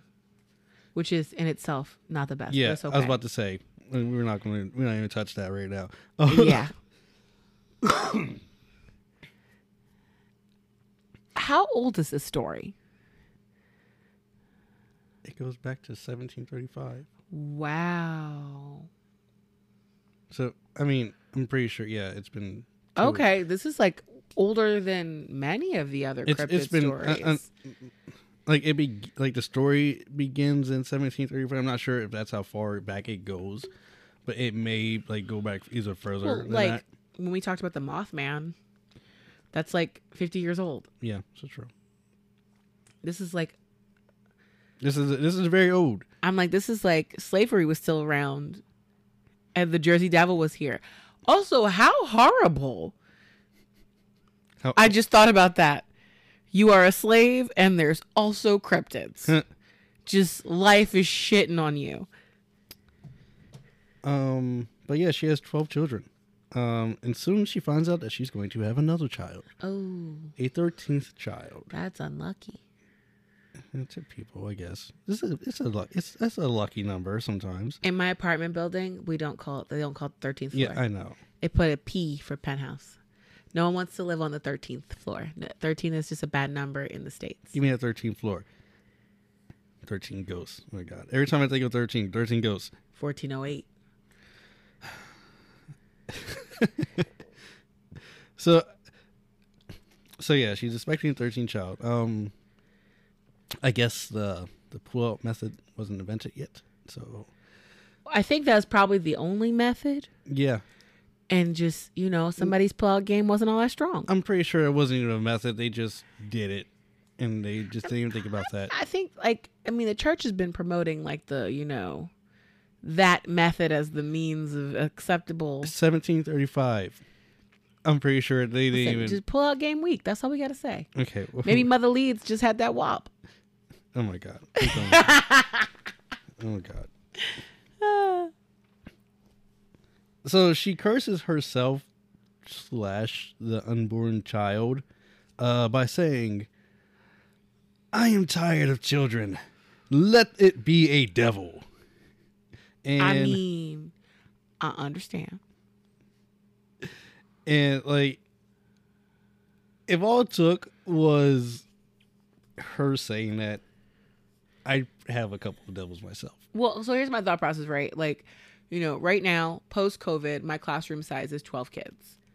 I cannot imagine that though like that like grouping Mm. 12 being in my home. You would have zero time for yourself ever. Yeah. You just have to walk out into the woods and hope one of them doesn't follow you to get some alone time. How they have time to make a 13th child? I have no fucking idea. Little kids never sleep. They don't. Um, but yeah, like I, even with like my two, like They be all up in your grill they are, all the time. Cass is always in my shit. Listen, the funniest story you ever told me was one time you like had taken a shower, you're getting ready, you had locked your door, and they were like standing outside of your bedroom door, like banging on it, and you were like, "I'm getting dressed," and they were like, "We don't care, we want to see you." You're like, "I'm naked, leave me alone." Yeah.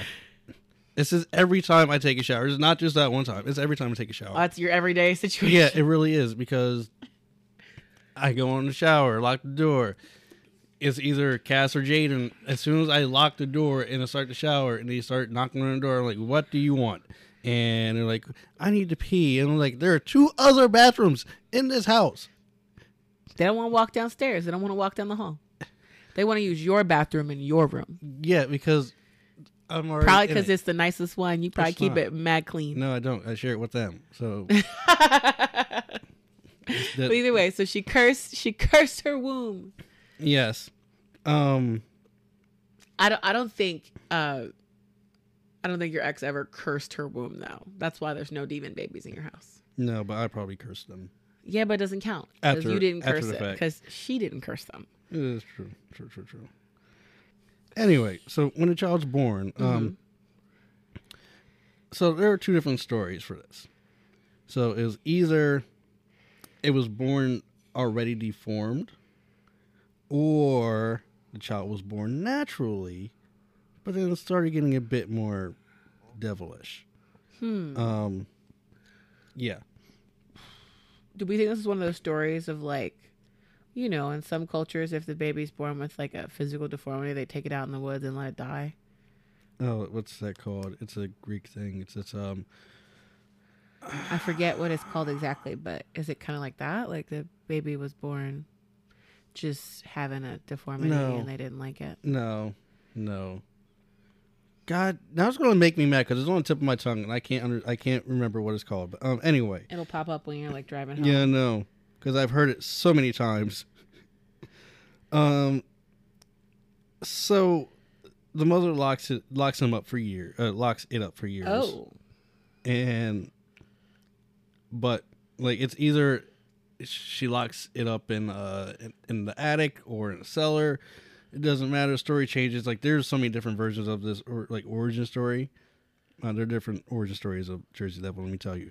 Um but um on one stormy day it breaks out because you know fuck being locked up right? Um it said that either the devil ate some sleeping children on its way out or he ate his own family. So that would be like a nice 13 course meal. Family Annihilator. Oh my god. Yeah. Um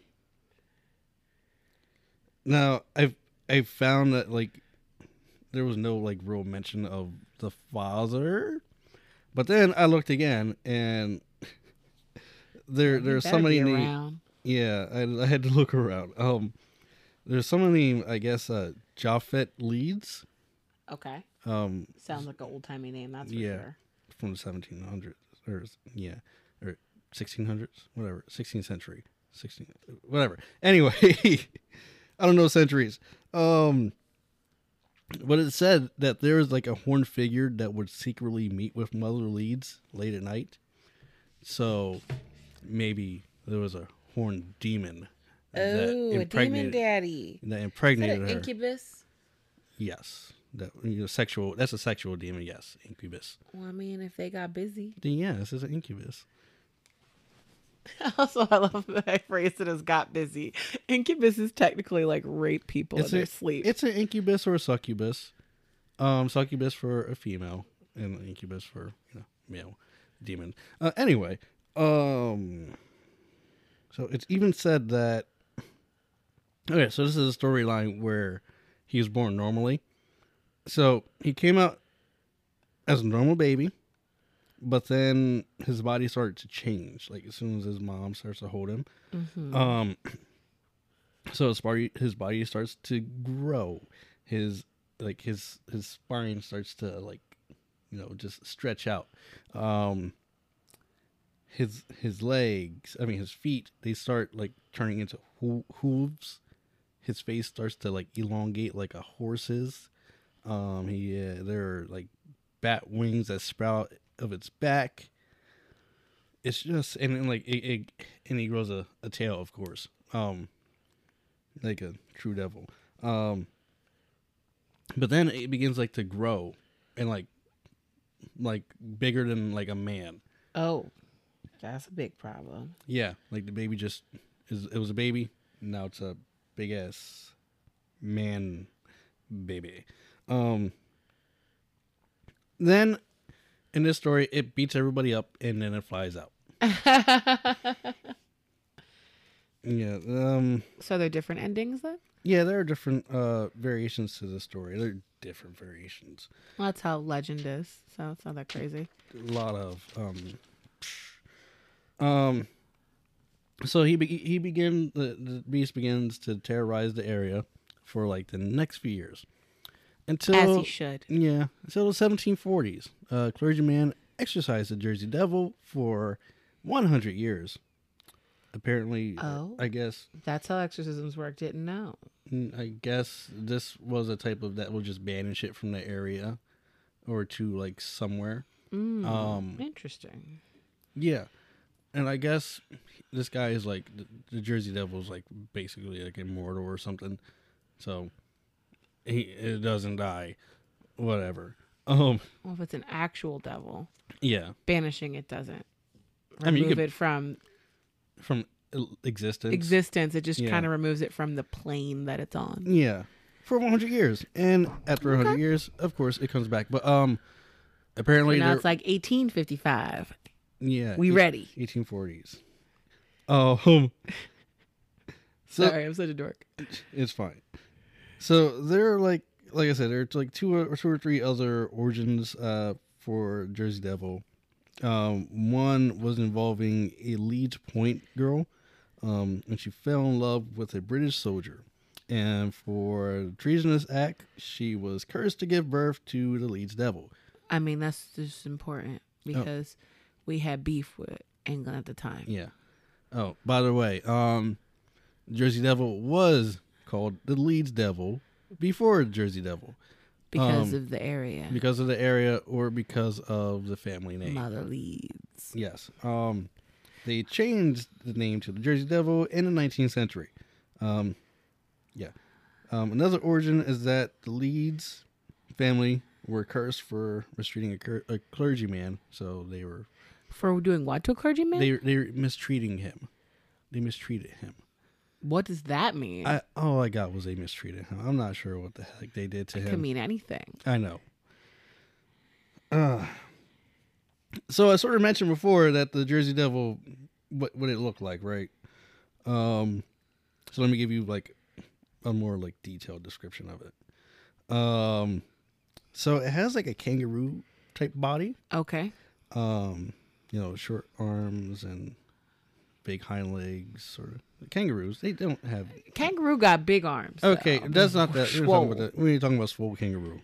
Swole kangaroo don't exist. Oh, that's another cryptid.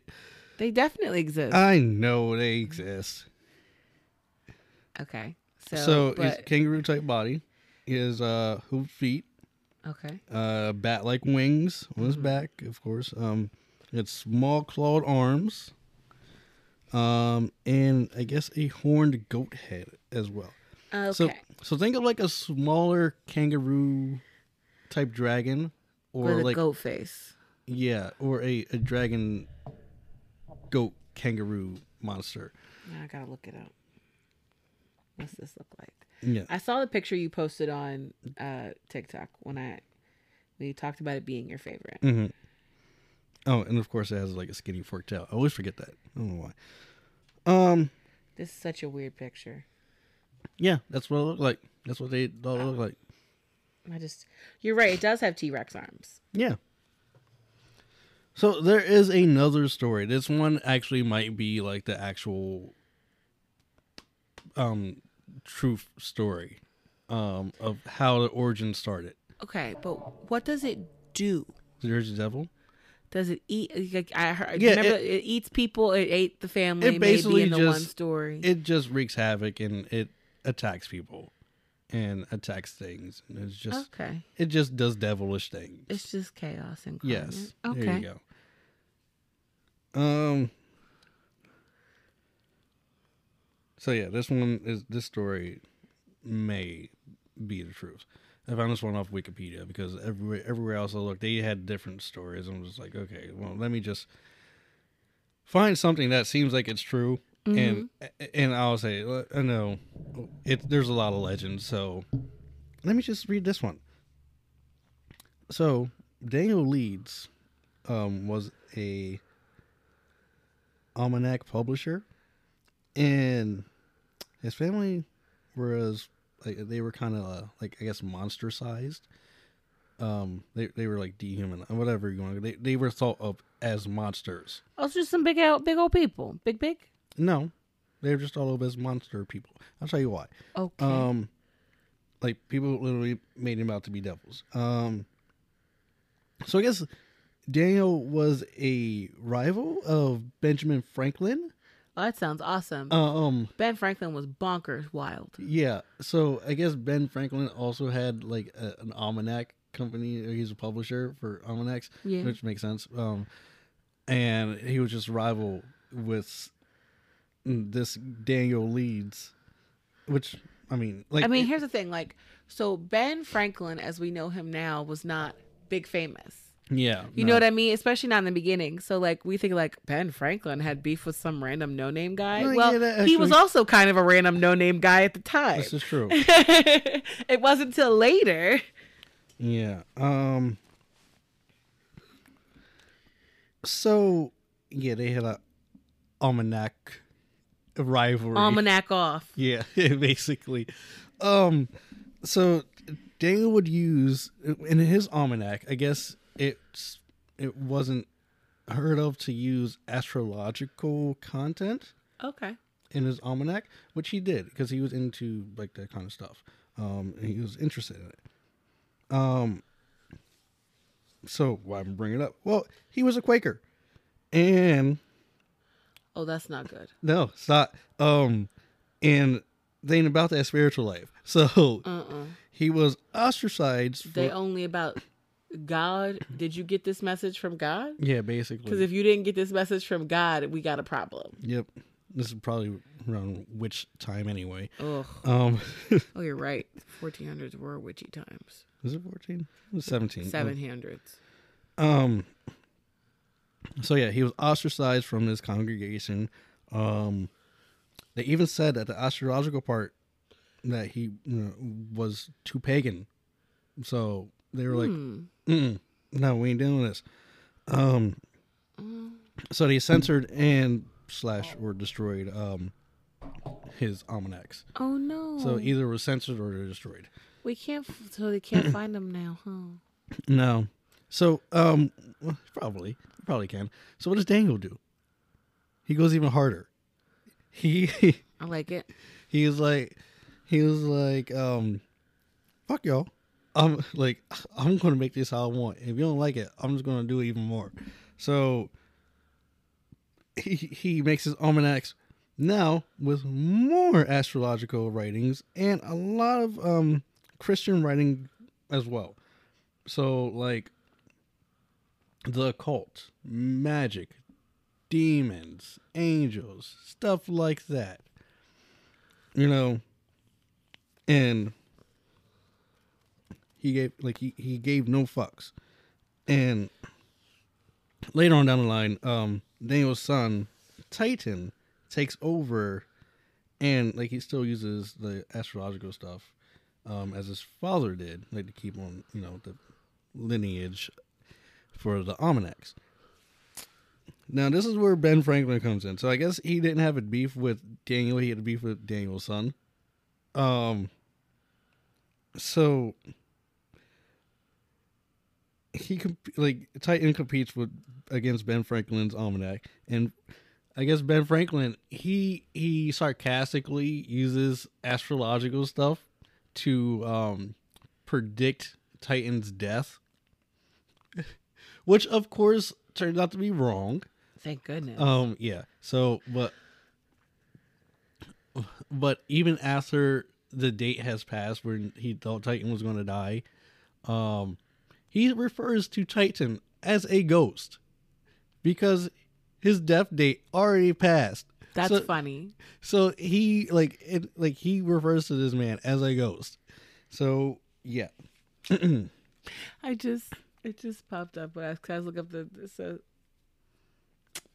Ben Franklin insisted Leeds died and was being impersonated by a far inferior publisher. Oh my god. That's so rude.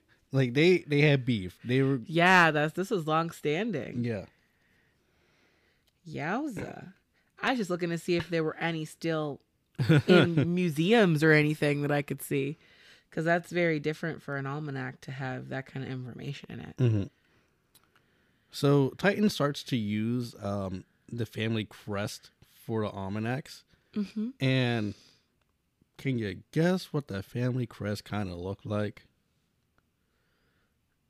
No, It looks like the Jersey Devil. it looks like Jersey Devil. This is before the like paintings of the Jersey Devil came out. Like that one, that picture you saw, it's from 1909. Um. So with Daniel being, oh, I found one.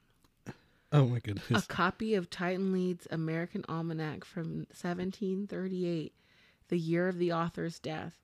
$15,000. oh my god, I just wanted to see if I could go see it at a museum or something. you this person's selling it.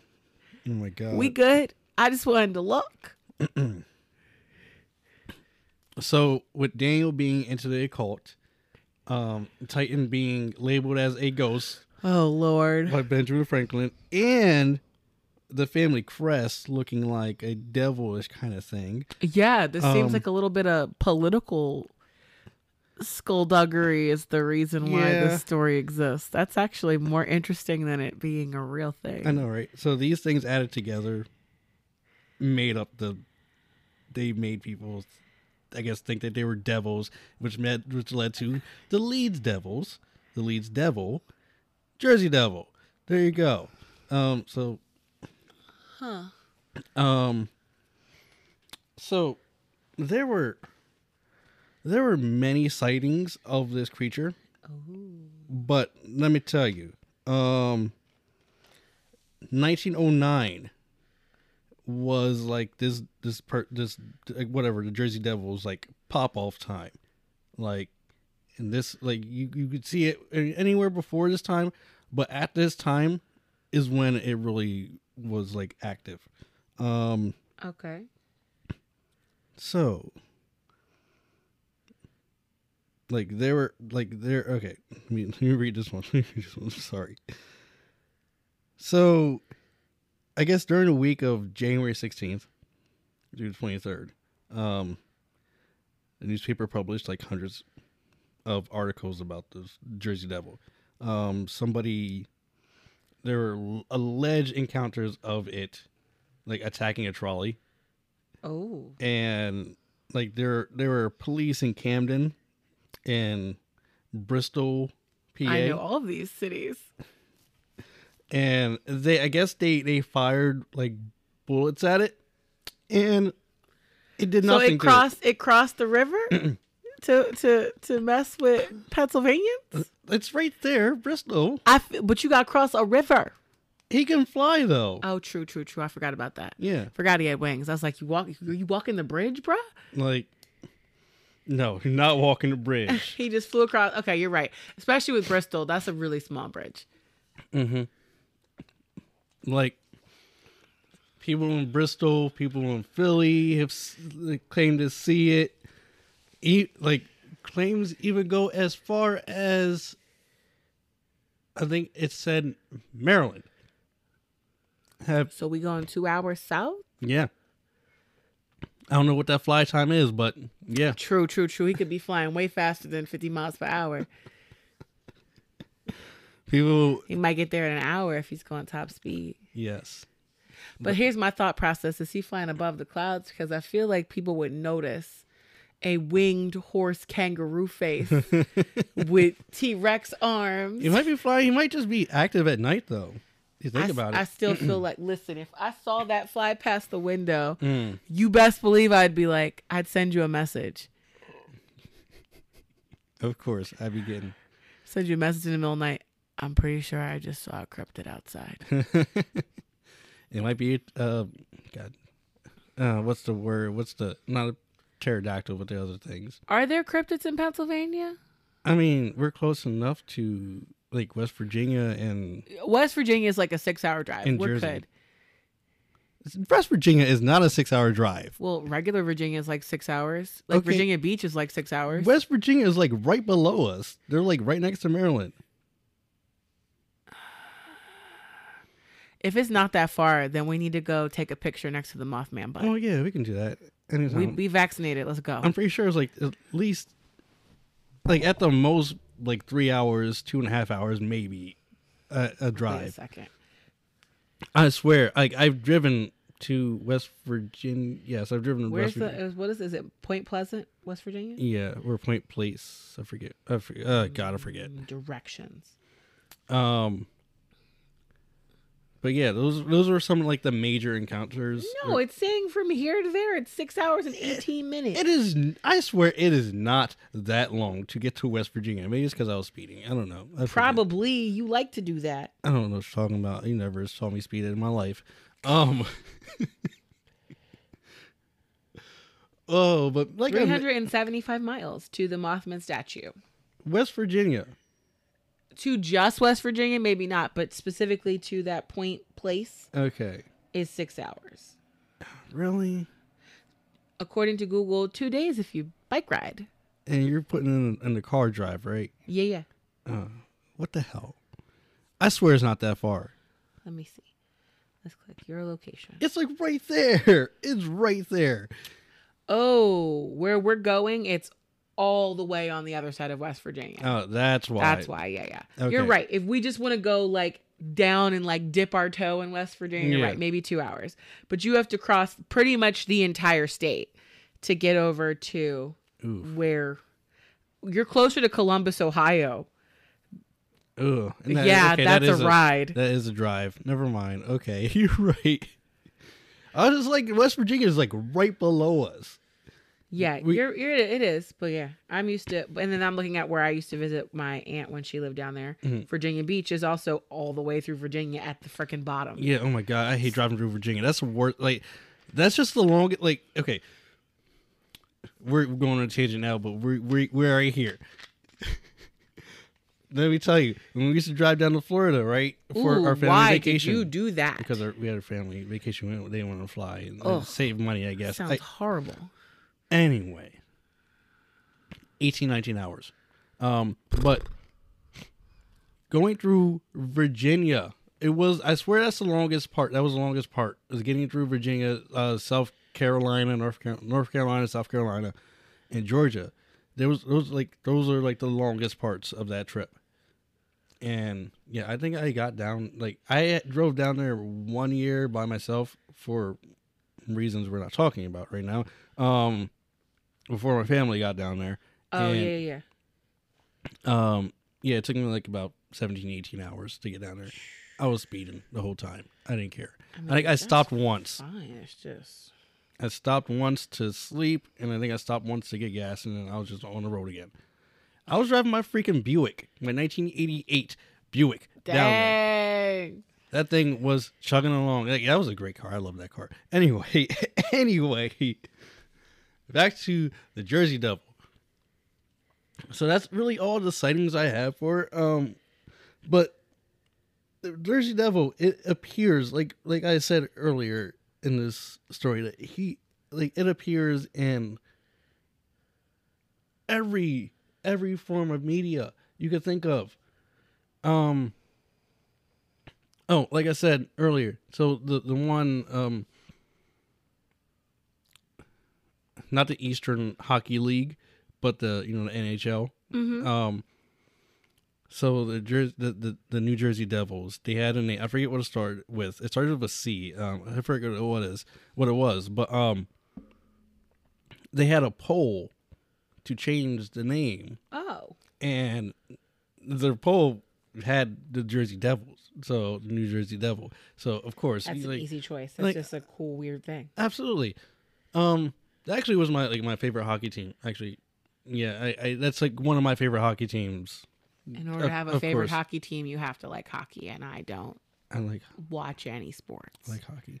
Um, hockey, football's okay, I guess sometimes.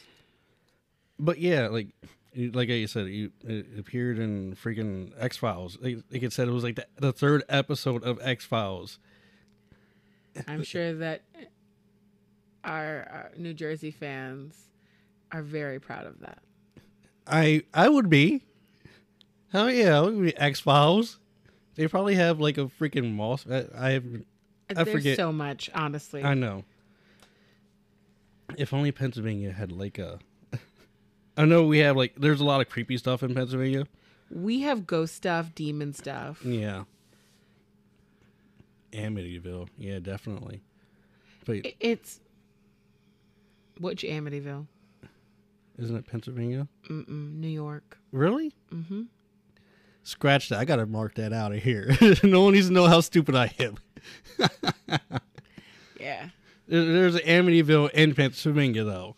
Um, I bel I think you're actually right, but it's not the one that No. the Warrens helped out no. Um. because they stayed closer to where they lived. Oh, you know what? Down here to us, Pennsylvania. There, there, there are kind of like I guess you could say cryptid type creatures in Pennsylvania. Mhm. So there's a there's something called like a not deer, not a deer. Uh-huh. It's um, it's a a creature that you can find coming out of the forest that's looks like a deer, but it's not a deer. Oh. Um, yeah. So like a lot of people, like yeah, Google it. There are pictures. know what a not a deer is. There are pictures of it, and sometimes people say it looks like it's like a bloody thing, like a bloody deer-like creature. Wow. Immediately it pops up not deer stories from Appalachia on Reddit. So apparently that's where it's from. Appalachia. Listen, it's the Appalachian Mountains and I don't care. Believe me, people from Appalachia will correct you. It's Appalachia. Oh. I think I've seen a picture, like an actual Mm-hmm. photo that I wasn't sure if it was a Photoshop or not of a deer on its like hind legs, like walking. Yeah. Just like this drawing. I didn't know that that's what that was. It's not a deer. Not a deer. Not deer. Whatever. Oh, everybody who listens to this and like is from Pennsylvania, they know we're from Appalachia. Oh, this is Area. beautiful. It's horrible, but it's beautiful. Yeah, it's a it's a thing. Mm-hmm. Mm-hmm. Mm-hmm. mm-hmm. Deer with toothy faces. But that is what I have for the Jersey Devil this week. Well, still an exciting story.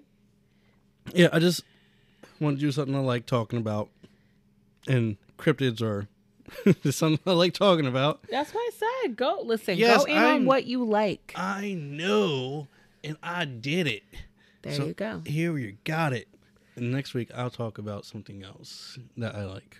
I don't. Well, actually, I do know what I'm going to talk about next week. For anyone who's still listening, I'm going to talk about one of the youngest serial killers in existence. I'm well. Oh, that guy. Not like, oh, it's one of the earliest and youngest. Oh, so we're going back a couple hundred years. Oh, nice. Um, I was going to say, like, normally I talk about everything I like anyway, so it's not like it's a big deal. Like, I talk about ghosts because I like ghosts. I talk about cryptids because I like cryptids, and um, aliens because I like aliens, and other creepy things.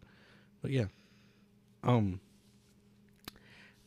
I guess all we have left to say is just good night.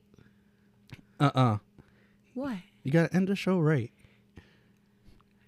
Thank you for listening. Oh. And if you'd like to see any more of us, you can go find Brittany on TikTok at Caught Podcast. Though technically, I am taking about a week off. Are you? Yes. I didn't know that. Uh, I made that decision while you were driving here because I need a break from content creation. No. Because I've been posting roughly two to five TikTok videos for about the last hundred days nonstop. Oh, yeah, you're right. I need a little break, cease. Um, so that won't stop the podcast, though. Podcast never stops. there you go. But while Brittany is taking her short hiatus, um, you can go through her backlog of many, many hundreds It's of videos. Nearly 300 videos at this point. 300 videos of serial killer talk. So check it out. Um, you can also find me on Twitch. I just streamed this weekend, not for long, but I streamed um still playing Omori. And like this I have no idea how long this game is, but it's gonna be a long one. It seems pretty long. Yeah. I still have to find Basil. Um Oh, we still can't find the poor flower child? no.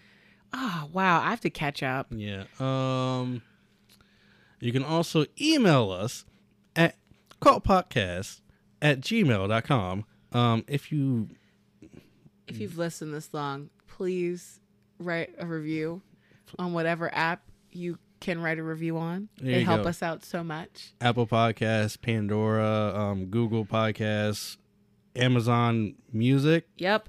We're on all of them. Wha- whatever you listen to this podcast on, rate review. Give us five stars if you liked the episode or like the show. And if you didn't, I don't don't don't just don't I'm sorry. I just had to like stare at you in your awkwardness for a moment. like It was a good moment. come come at me like personally. Just don't leave it on the the, the pot like on the on the app. You're like, come to my TikTok and yell at me at Creeps with Brian. Yes, there you go. Chris or Brian is a TikTok. If you want to yell at me for or yell about the podcast, that's fine. I'll make a video about it and it'll be fun. We can have a fun back and forth with reading it. But um thank you everybody for listening. Absolutely. Thanks for listening. As always, our core crew of like 200 and I think what 70 people Yeah. who listen. Yeah, we appreciate every single one of you. And uh I don't know. Keep it creepy. There you go. Bye.